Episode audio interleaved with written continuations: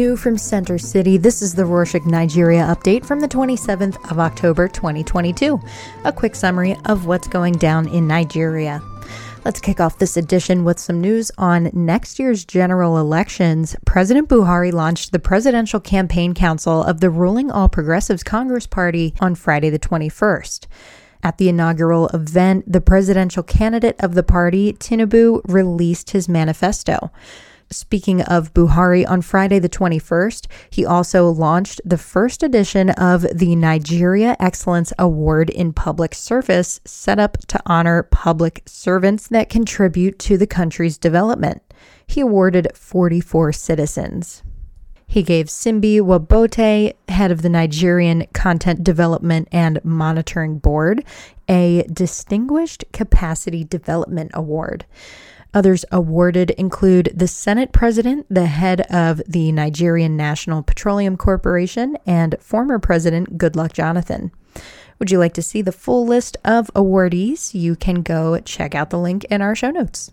And next up, some travel news. On Friday the twenty-first, the Minister of Aviation said the executive had bought twenty training aircrafts as it wants to launch the national carrier Nigeria Air by December.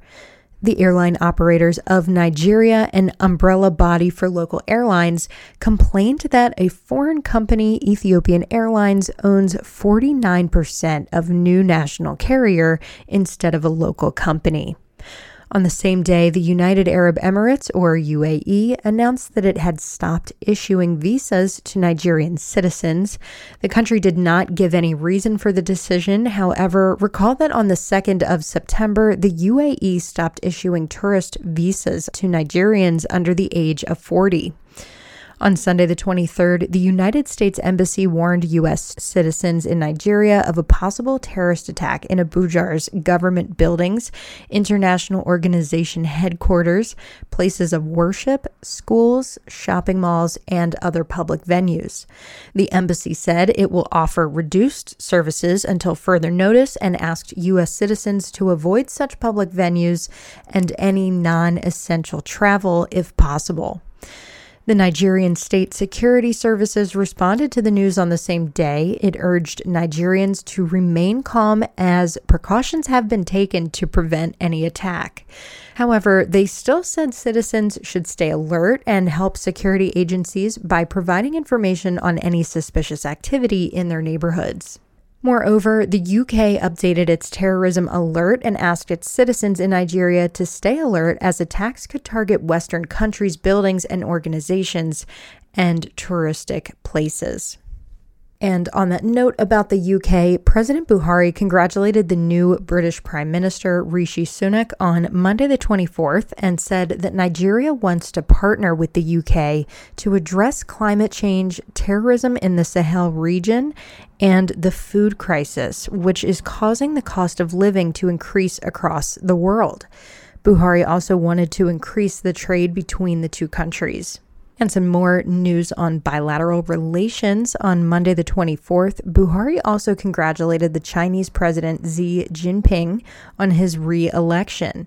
This is his third consecutive term. Buhari also said that infrastructure built by Chinese state firms in Nigeria will not be disrupted.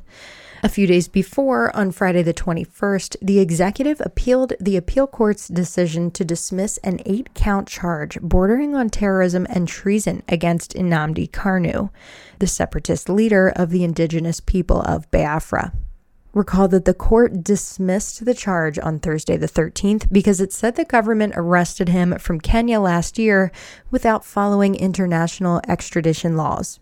Government lawyers said the appeal court did not consider the fact that Kanu jumped bail in twenty seventeen and did not appear in court until he was re-arrested. They also said that they have filed a new suit at the Supreme Court. And since we mentioned the government, the executive launched a presidential committee to review Nigeria's diplomatic missions across the world on Tuesday the twenty-fifth. Nigeria currently has just over one hundred diplomatic missions, but the government said that many of them have a lot of debt, which could affect their operations. This committee, which includes the Solicitor General and representatives from the Central Bank, the Ministry of Finance, the Accountant General's Office, and others, will cut costs by deciding which are the most important missions that should still operate because they generate the most revenue. Speaking of revenue, the central bank sold commercial bank Polaris to new investor Strategic Capital Investment Limited on Thursday the twentieth for about one hundred fifteen million dollars. The central bank took over Polaris in twenty eighteen and revoked its license as it could not meet the minimum capital requirements that commercial banks need. And on that note about the central bank, on Wednesday the twenty-sixth, the bank said that it will remodel the Naira and release altered banknotes by the fifteenth of December.